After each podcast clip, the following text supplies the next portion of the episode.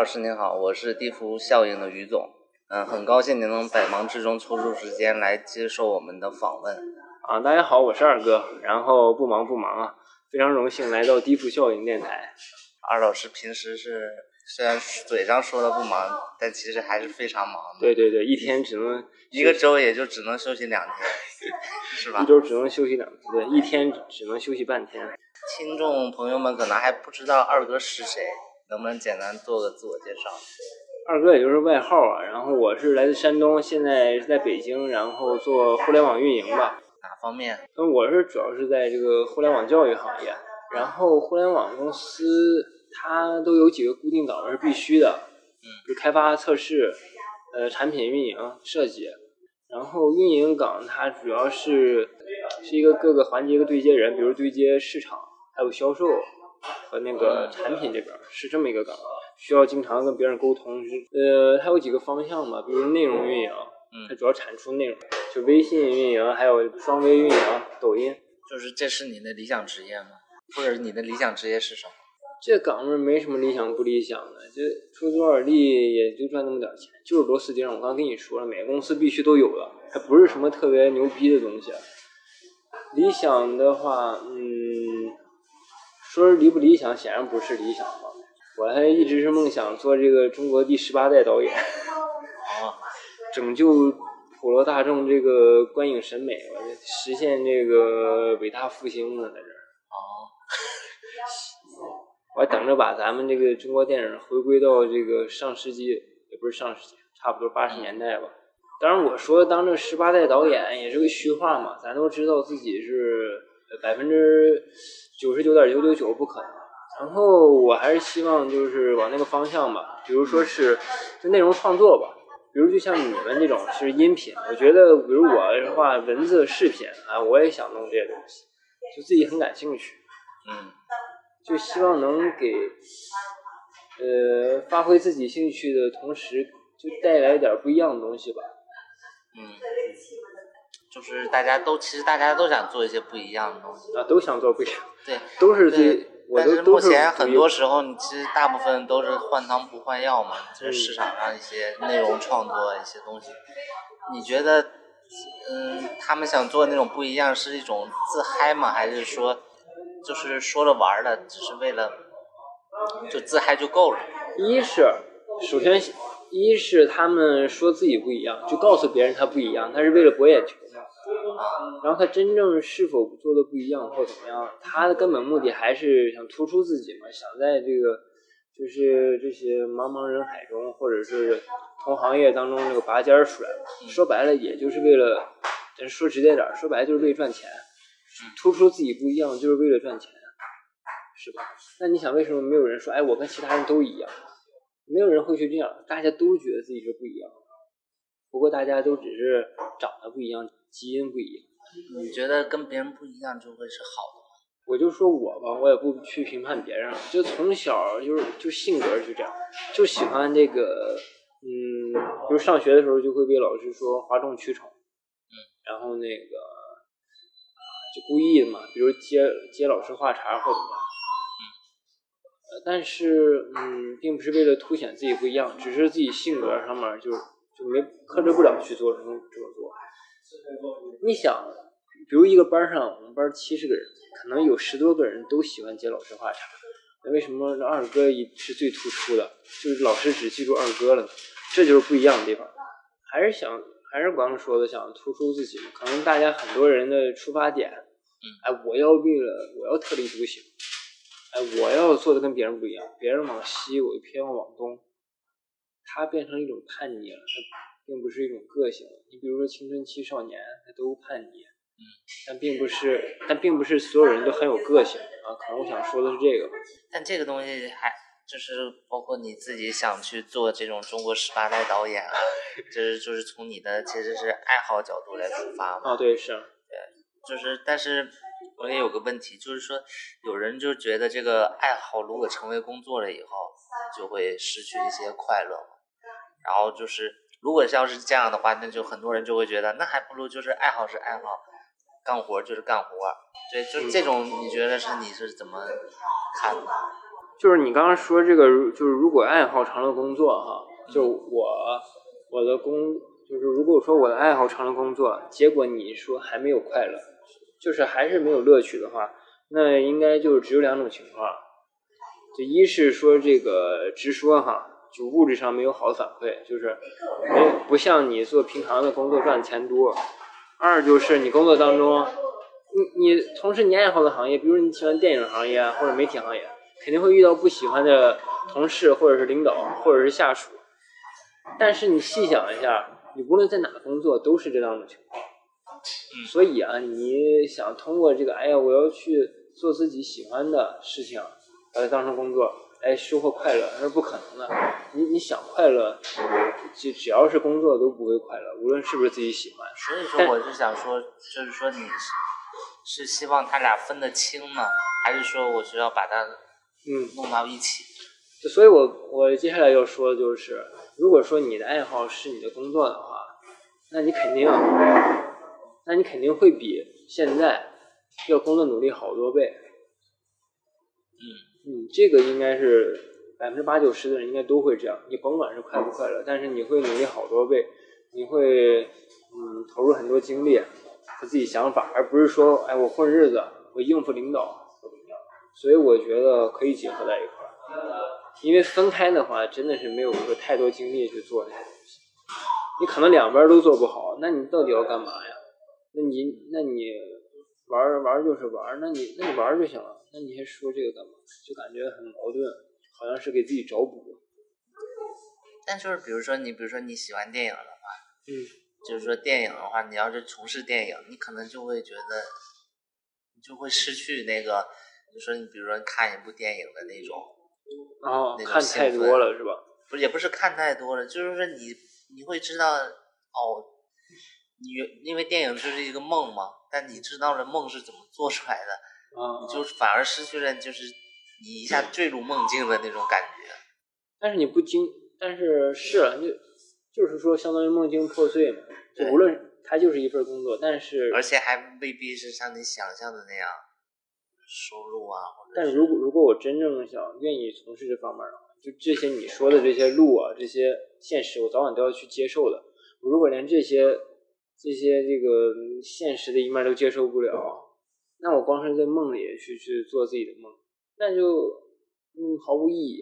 不能说只让它出现在梦里，因为既然说你真正想去去从事的话，哪怕说失败或怎么样的话，嗯。你也是比别人，比那些只会空想的人要那个更进了一大步，个人这么觉得啊。那你是大学毕业以后就是来的北京吗？还是说？我是在南京上大学，嗯，然后毕业之后没留南京，就就回家了嘛。先是回家工作两年，就是山东嘛，对啊，烟台，对，回家工作两年。当时就觉得亲戚朋友什么都在家里嘛，然后在家也舒服嘛。当时是就这么想的当时对，当时我跟你说，当时就是说在大学相当于玩了四年之后，然后就就一一点锐气都没有，然后一点上进心都没有，然后就回家了。就是说家里也是希望你回去。那肯定。就虽然说是因为独生子吧，然后那那你没想到说，就是说回去了以后，他比如说工资可能标准啊也都那样，然后当时没想那么多，工作的那种条件啊也就那么样，当时没想那么多，只是觉得舒服，然后还是一种想去玩的心态，还是在这个浪费时间啊，觉得，然后我是在那个。就在家上两天班嘛，嗯，然后，然后再来的北京，然后中途中途又回去了几个月，之后又来了北京，然后直到现在了，直到今天。是你是在家，嗯，那你觉得在家工作跟在北京工作有啥区别吗？嗯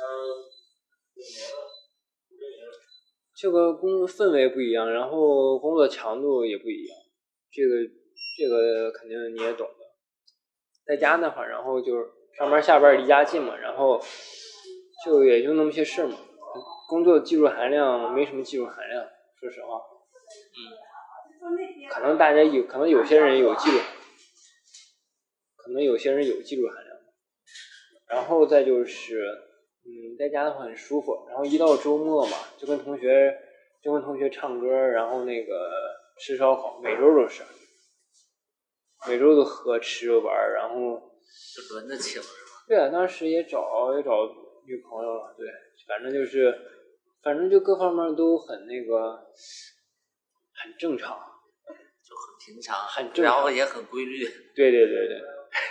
玩的也很规律，上班也很规律，啊，嗯，工作、生活、学习都很规律。那你就，那你是什么一个契机就非要来北京？契机，当时玩玩玩，然后，嗯，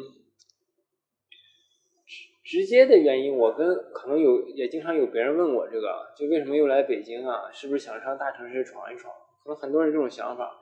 是不是家里不满意？我家里很满意，可能就是因为太满意了，太太无聊。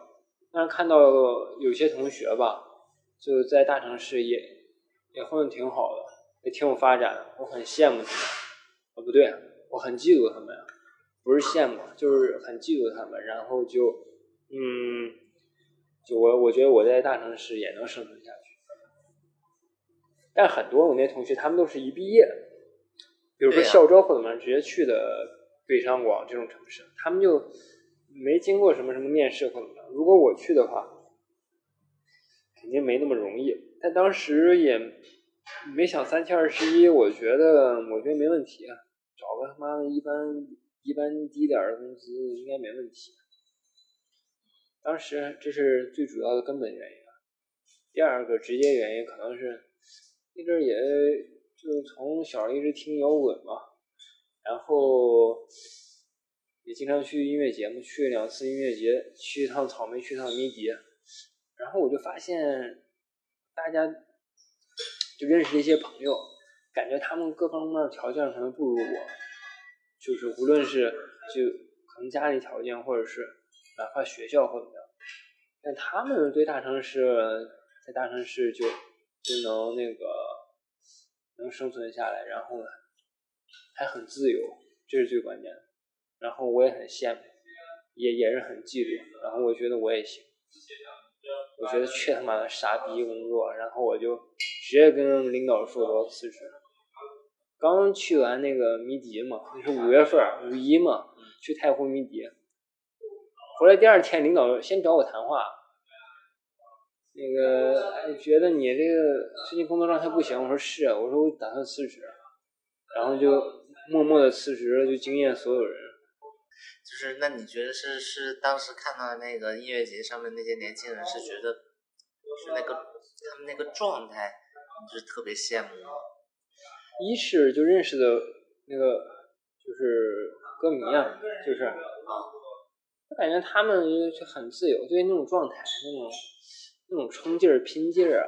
其实我也一直觉得是在在呃在那个就你老家这这边是很多人是已经是没有这种状态哦，对，就大家都等着结婚生孩子嘛，这也很正常，并不是说不上进，就是说大家很知道该干什么，大家追求这个稳定嘛。对，只有我不知道该干什么。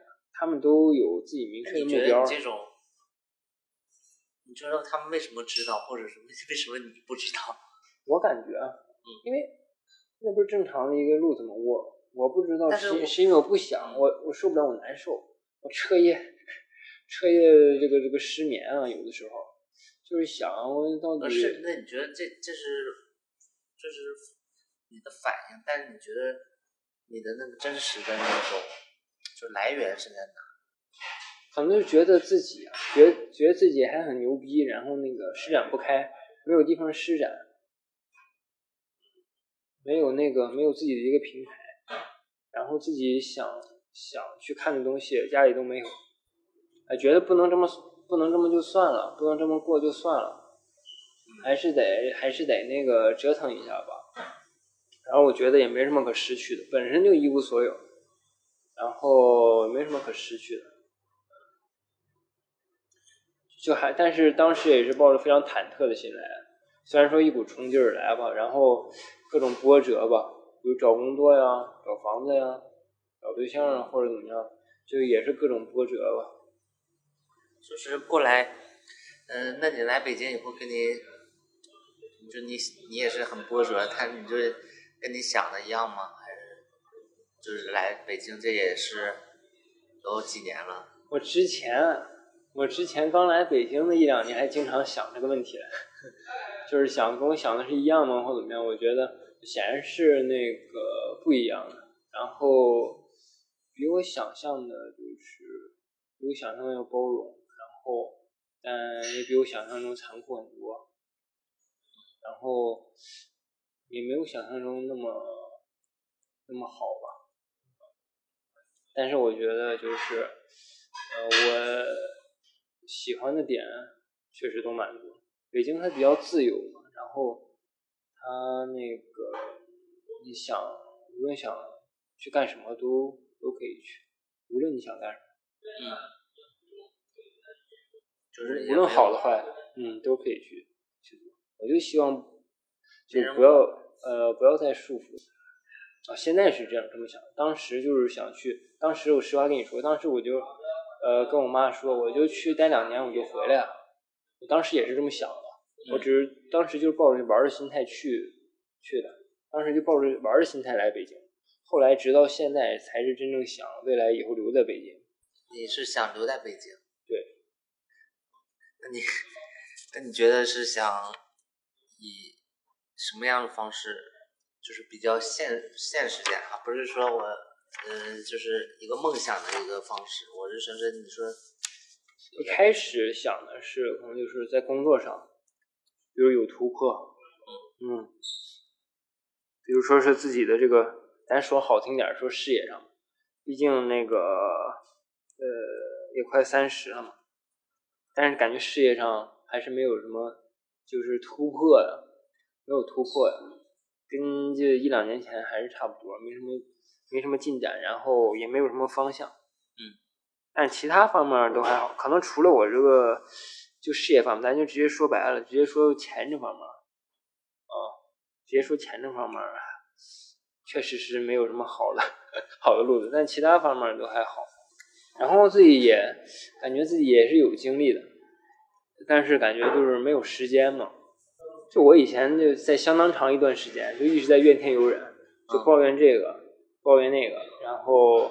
但是我也没有没有放弃过，因为我知道，比如说你的出身啊，你的这个，你的聪明程度，你的智商啊，和你的这个机机遇啊，这都是可遇不可求的，不是说你嚷嚷两句，他妈的摔键盘就能得到的。嗯，但是我我现在这几年我就看清楚了，就随着年纪的增长吧，然后算是变成熟了吧。就我也就是我这快三十岁了，我也就这一两年。开始变得成熟，就突然的，就啪一下就就很快啊，就慢慢能接受这一切。对，因为我就明白，就是一个人的就是出生、出身呢，还有到他这个未来，基本上就是定局。可能说的比较那个狠啊，就人一定要学会接受现实啊，嗯，就是分清楚这个现实还有梦想是什么，然后搞清楚他们的差距啊。比如说这个面包啊、房子啊，就吃穿住是最先要去解决的东西。啊因为你刚才说的想在北京，就是说生活下去嘛。嗯，对。那你就是在北京怎么样生活下去，肯定是，那肯定买房肯定是第一步。买房如果有房了，就能解决百分之，就能解决百分之百的现实问题。说说白了。不是百分之九十，基本上百分之百现实问题。比如说结婚，然后哪怕说未来生孩子。但你觉得买房现在现是对于很多人来说是很不现实的一个？其实买房，嗯，说白了就还是说是你得有那么多钱。说白了还是说我怎么样才能成功，能赚那么多钱，是吧？嗯。其实你有钱在哪儿买都可以，并不是说在北京买房只是说一个。比如说是四五百万这么一个数，就是说怎么样才能在短期之内或者获得四五百万吧。其实有时候也跟学姐说过这问题，就我也跟她说过，这都不是说我最需要解决的，就是最棘手的问题。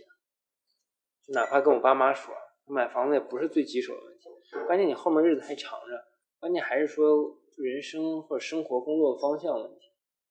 假如说，比如说我可能是那个，我不是研究生学历，嗯，可能我就是个，我就是二幺幺一个本科，然后呃。基本上优势可以说是微乎其微。你想在这工作上就有所突破，一是靠学历，二是靠经验嘛。然后我三番五次这么来北京回家，然后再回来，其实我我目前的工作经验正儿八经的也就也就一两年，相当于我就我现在就跟就做这个运营啊，也就相当于一两年的工作经验。所以说还是有很长路要走。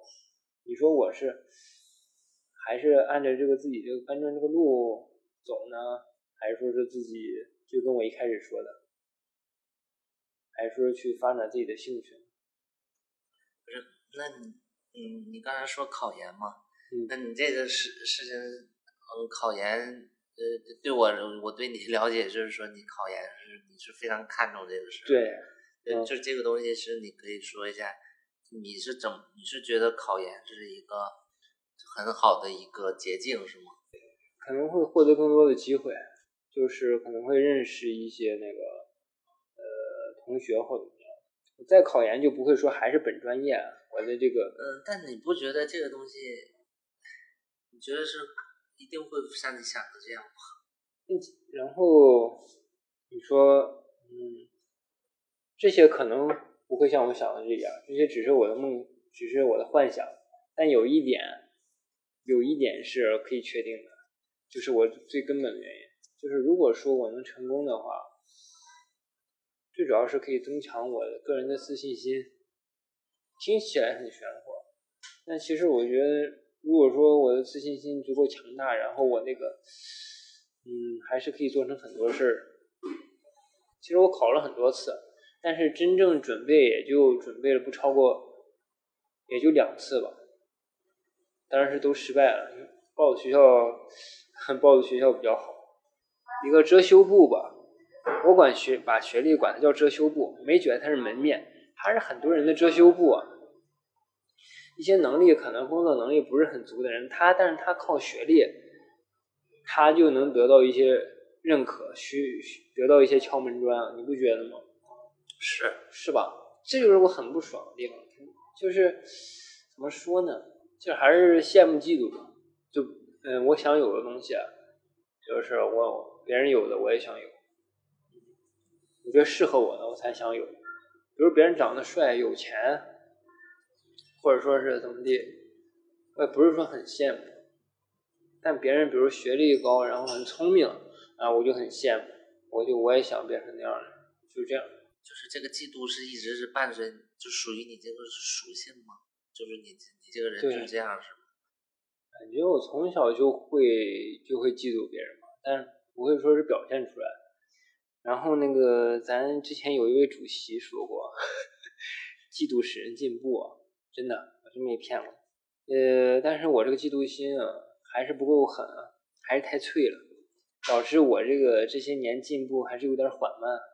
就我不会说是去向其他人嫉妒，我要抢或者我要偷怎么样，或者说等着别人送给我，我就是，哎，我觉得他有，我也希望我也有，因为我觉得可能我其他方面可能比他强，但那一方面我比他弱，我想想嗯让自己各方面可能都都变好吧。你不觉得这个东西，你嫉妒也没有用吗？我觉得。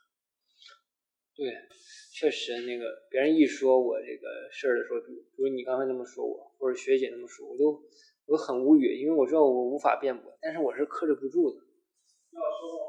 就别人有，我就克制不住去想，我就想有，我就想让自己变得变得完美。所以说这种情绪就是其实是，我也想办法去克服，但是没有办法。我觉得这个是催促我去去做事情的一个一个。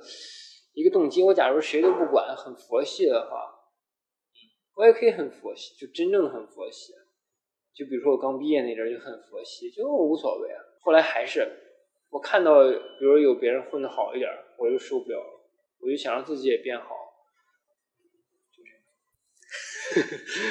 那就是就纠结了半天，就是这些这些的烦恼啊，这些事儿。嗯就咱们就说点儿，就比如说你那个，呃，就平时没事儿的时候，你刚才说这北京那边很自由，那你平常有什么那个娱乐活动吗？娱乐就是跟 学姐逛街之外，就是刚来北京的时候吧，可能就就是比如去看去看电影节啊，然后看演出啊，看 live house 啊话剧啊什么之类的，就是比较喜欢这些。其他的可能看展啊，或者脱口秀那些可能，嗯，不是太感冒，可能更适合女生吧。我就不怎么看那些，我就比较看一些比较，嗯，是稍微刺激点的吧。就看看演出什么。当时隔三差五就去吧，后来把我耳朵震的这个听力开始下降了，我就不怎么去了，除非特别喜欢的国外的我才会去。然后看电影的话倒无所谓，就一直会去看。比如最近看过什么电影？最近看，哎呦，上现在这疫情搞的，今年还没看过电影，今年今年看的夺冠吧，然后一些嗯一些院线片就是有有那种就是在电脑上看的一些。电脑上看最。近最近最近比较最近看了个励志片儿，最近看的励志片儿那个呃，现在必须看看励志片儿，生活才能过得去。看的是那个刘德华那个雷洛探五一探长雷洛，哦，呃，有两部，第一部是他怎么起家，第二部是他被那个 SCCA 给干掉嘛，是一个老片儿，啊，刘当时刘德华演的还凑合吧，一般吧。跛豪，跛豪那。不是跛豪，是里面也有跛豪，不过只是出现了几秒钟。不是他演的雷洛，刘德华演的意思就是就是前段前几年，就是王晶不是也拍了个《追龙》追龙，那里面那个刘德华演的也是雷洛，啊那？里面甄子丹演的跛豪。那个最经典的跛豪是那个吕良伟的，吕良伟演的跛豪，就是那个电影就叫跛豪嘛。那个片儿我不知道你看没看过啊，它是中国版的《教父》啊，我给给你安利一下。不是，就这种这种电影你，你是非常喜欢的，我觉得，我就觉得它是励志片儿，它就是那雷洛还有跛豪，他都是从特别底层，然后那个打拼出来这种的，无论好事坏事都都做尽了，嗯，应该向他们学习啊。我现在就是好事做太多了，不是像他们像你这种香港老片儿，你还是特别怀念。是啊，嗯，因为我觉得比较真实、接地气啊。就是除了这些，你还有什么推荐给大家的吗？就是再给推荐给北漂们推荐一部电影吧，叫叫《赛末点》啊。啊，也是讲那个小人物怎么跻身上流社会这种。哦，三部点不是伍迪·艾伦的那个啊烂俗片儿吗？无敌烂俗片，对，他就是把一个那个那个电影不也就很烂俗吗，其实，嗯但是他拍的不是很烂俗，就你会觉得他是一个励志的一个片子。呃，当然我励志片儿是带引号的，啊，我是我不是不觉得，夺冠那种励志。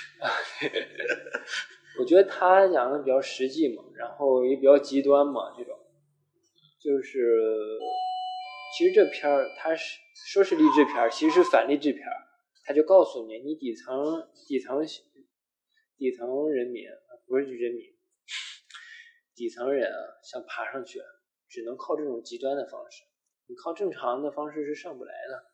比如他，比如雷洛，比如跛豪这种，你必须这个好事儿做尽，坏事儿做尽，你才能跻身上来。你想脚踏实地走上来，那是不可能的。其实这片儿跟乌迪艾伦的整体风格还是不太一样。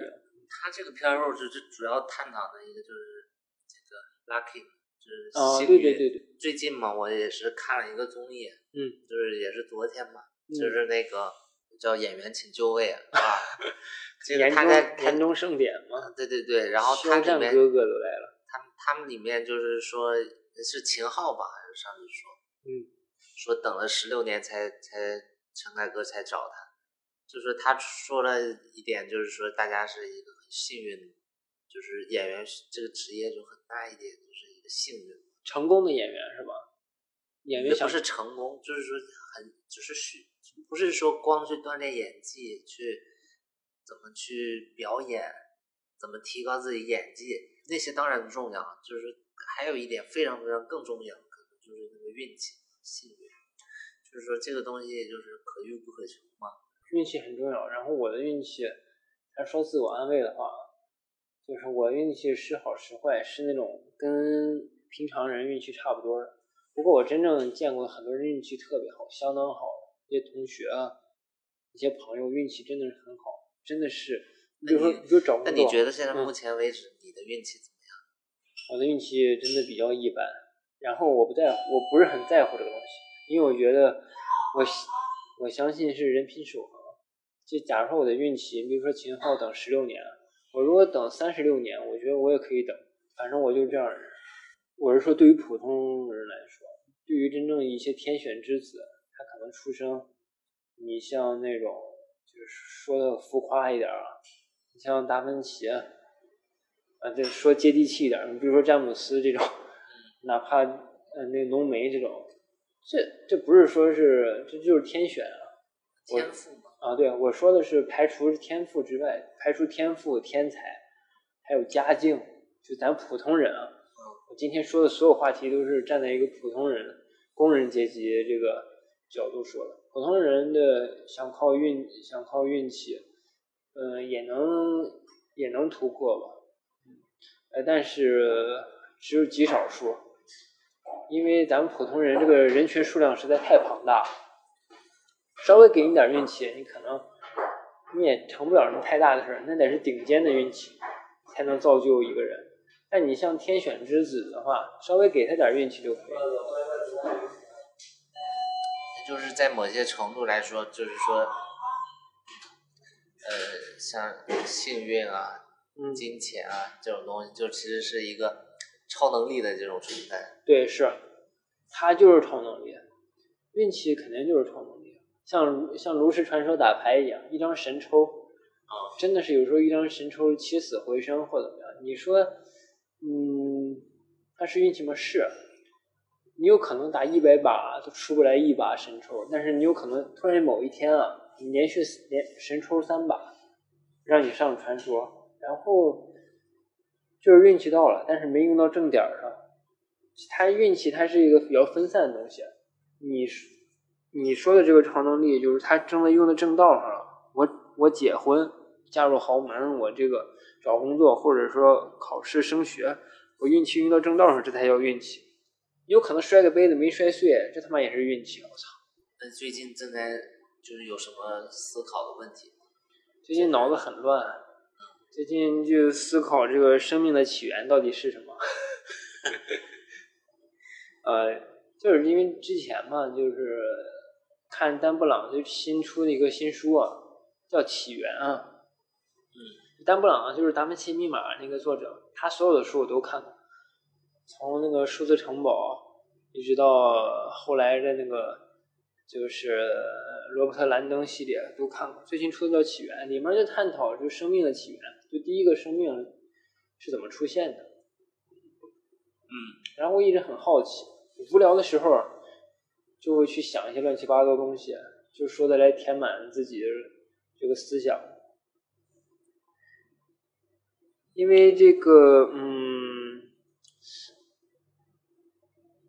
敢去想一些现实问题吧，一想就头疼。比如说，现在现实问题，我工作怎么办？